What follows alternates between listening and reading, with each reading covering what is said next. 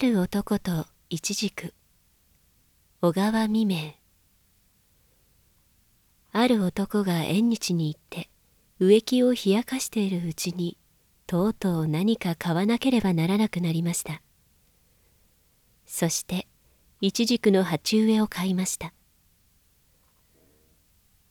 いつになったら実がなるだろう。来年はなります。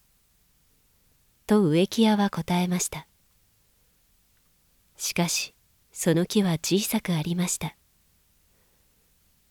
男はそれを持って帰る途中夕立に会いました。もうその時はそんな木どころではありません。木などはどうでもよかったのです。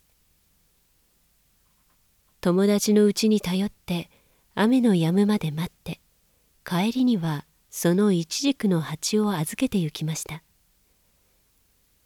いくつきも幾年も経ちましたけれど男は忘れたものか。友達の家へ預けた木を取りに行きませんでした。しかしこの男はなかなか欲深でありました。五六年も経ってふといつか自分はイチジクの木を友達のもとに預けておいたことを思い出しました。早速取りに行きました。あなたがきっと取りにおいでなさると思って大事に育てておきました。とその家の人は言って裏庭に案内しました。大きなイチジクの木に実がいっぱいなっていたのです。男は驚きました。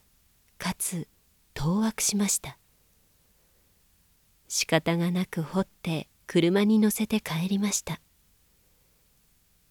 しかしそれは木を移す時期でなかったので実もしなびてしまえば木も枯れてしまいました。